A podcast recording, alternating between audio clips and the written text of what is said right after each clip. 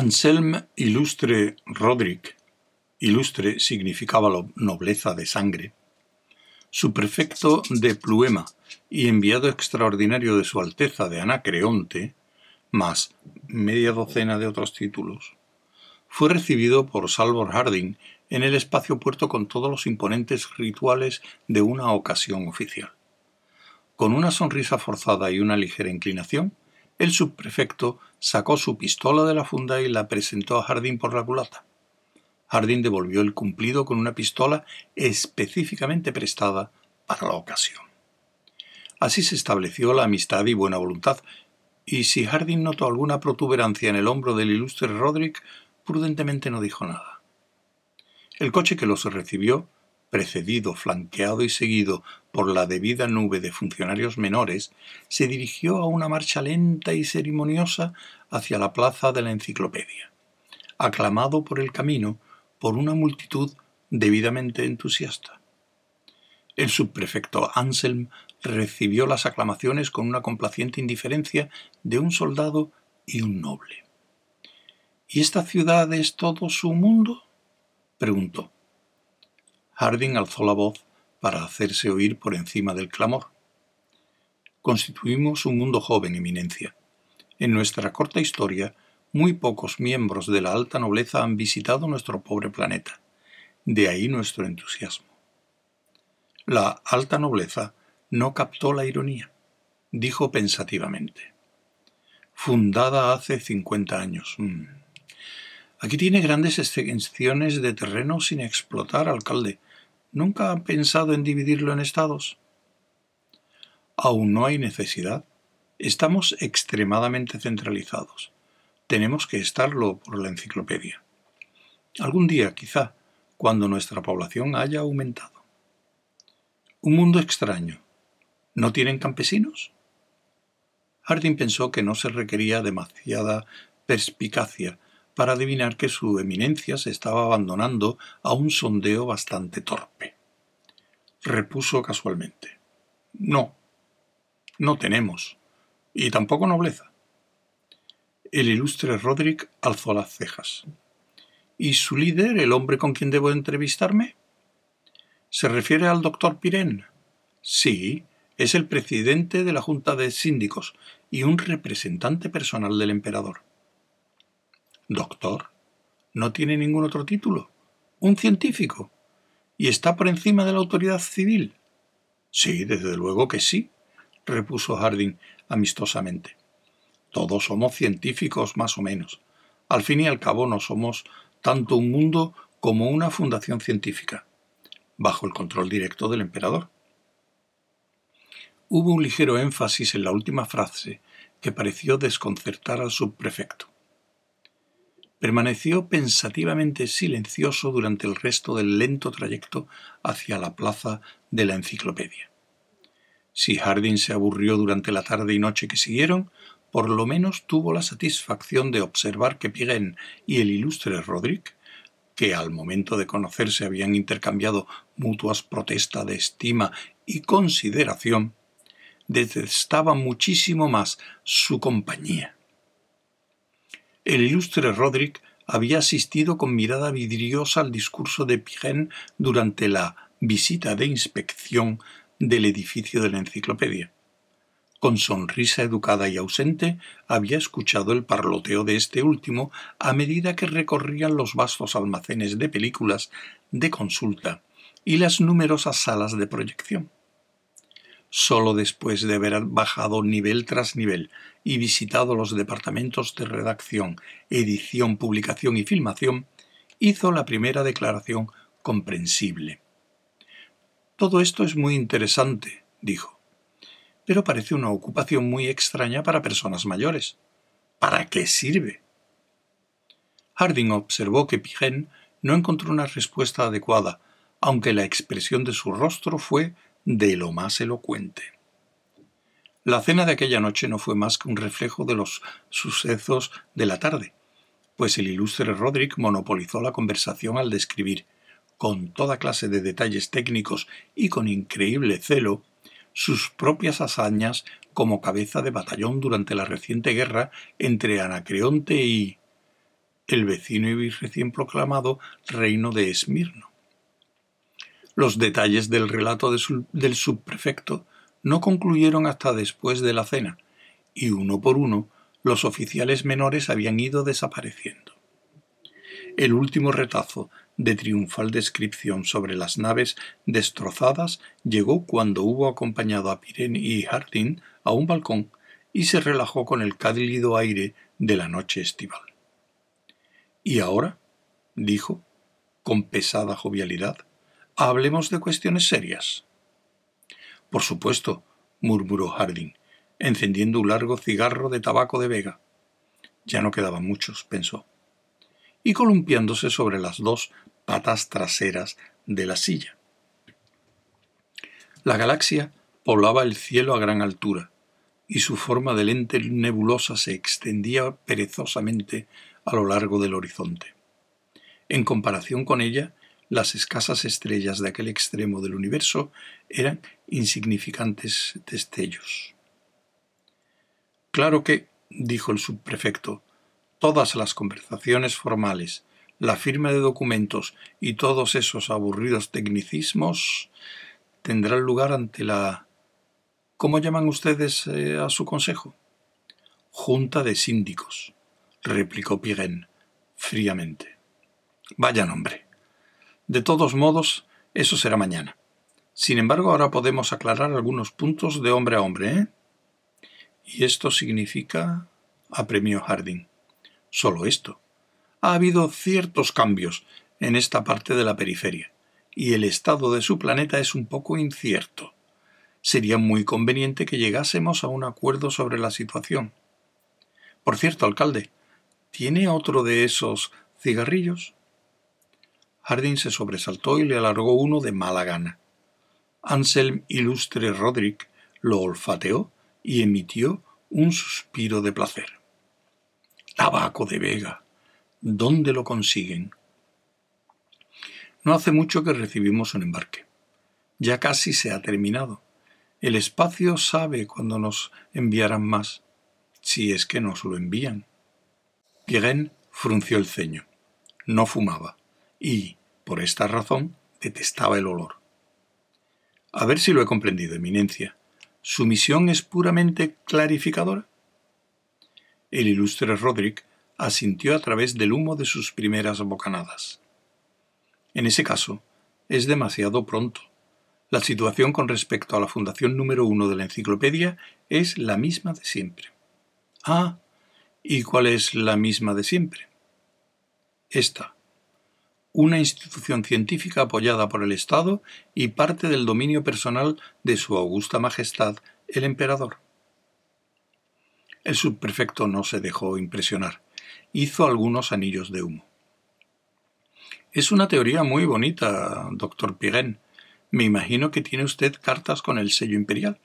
Pero, ¿cuál es la situación actual? ¿A qué distancia están de Esmirno? No les separan más de cincuenta parsecs de la capital de Esmirno, ya lo sabe. ¿Y qué hay de Konom y Daribou? Pirén dijo, no tenemos nada que ver con ninguna prefectura. Como parte del dominio del emperador, no son prefecturas, recordó ilustre Roderick. Ahora son reinos. Pues reinos. No tenemos nada que ver con ellos. Como institución científica, al diablo la ciencia exclamó el otro, añadiendo un juramento militar que ionizó la atmósfera. ¿Qué diablos tiene eso que ver con el hecho de que, en cualquier momento, presenciaremos la conquista de Terminus por Esmirno? ¿Y el emperador se cruzará de brazos? El ilustre Roderick se calmó y dijo Vamos a ver, doctor Pirén.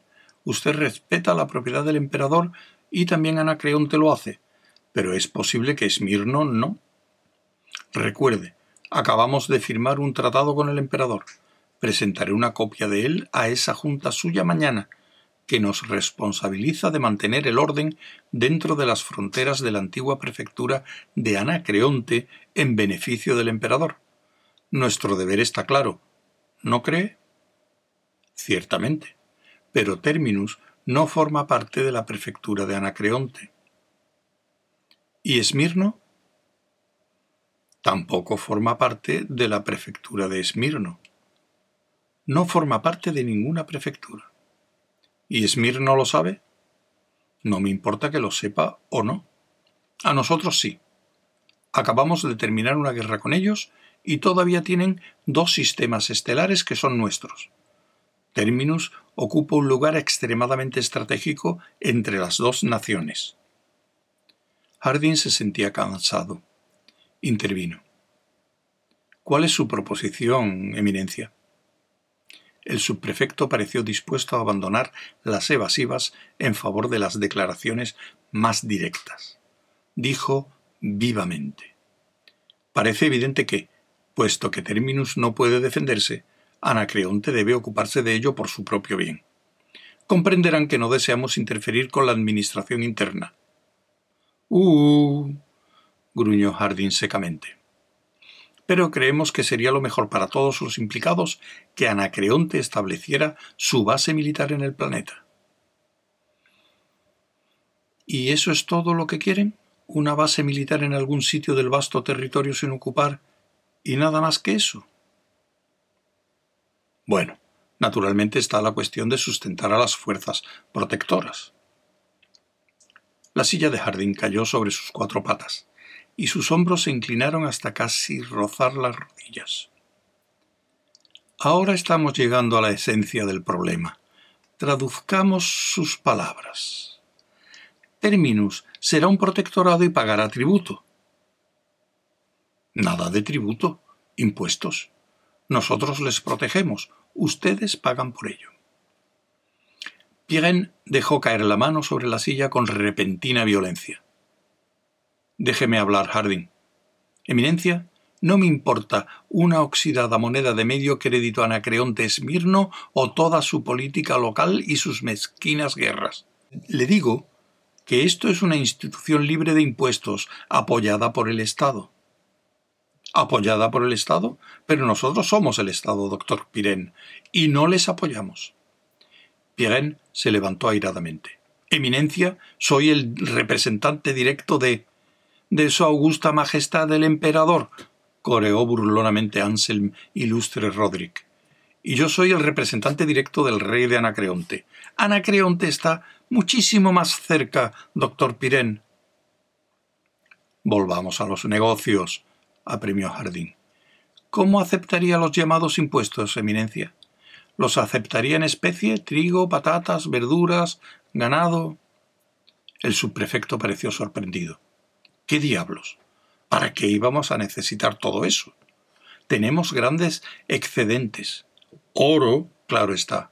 Cromo, vanadio, serían incluso mejor, incidentalmente, si los tienen en cantidad.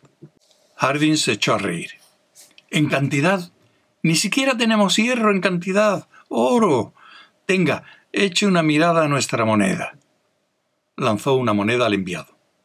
El ilustre Roderick la sopesó y miró fijamente. ¿Qué es? ¿Acero? En efecto, no lo comprendo. Terminus carece prácticamente de metales. Los importamos todos. Por consiguiente no tenemos oro ni nada con que pagar a menos que quiera unos cuantos miles de toneladas de papas. Pues mercancías manufacturadas, sin metal. ¿De qué quiere que hagamos las máquinas? Hubo una pausa y Pirén volvió a la carga. Toda esta discusión está muy lejos del problema. Términos no es un planeta, sino una fundación científica que prepara una gran enciclopedia. Por el espacio, hombre. ¿Es que no tiene ningún respeto por la ciencia? Las enciclopedias no ganan guerras. El ilustre Roderick arrugó el entrecejo.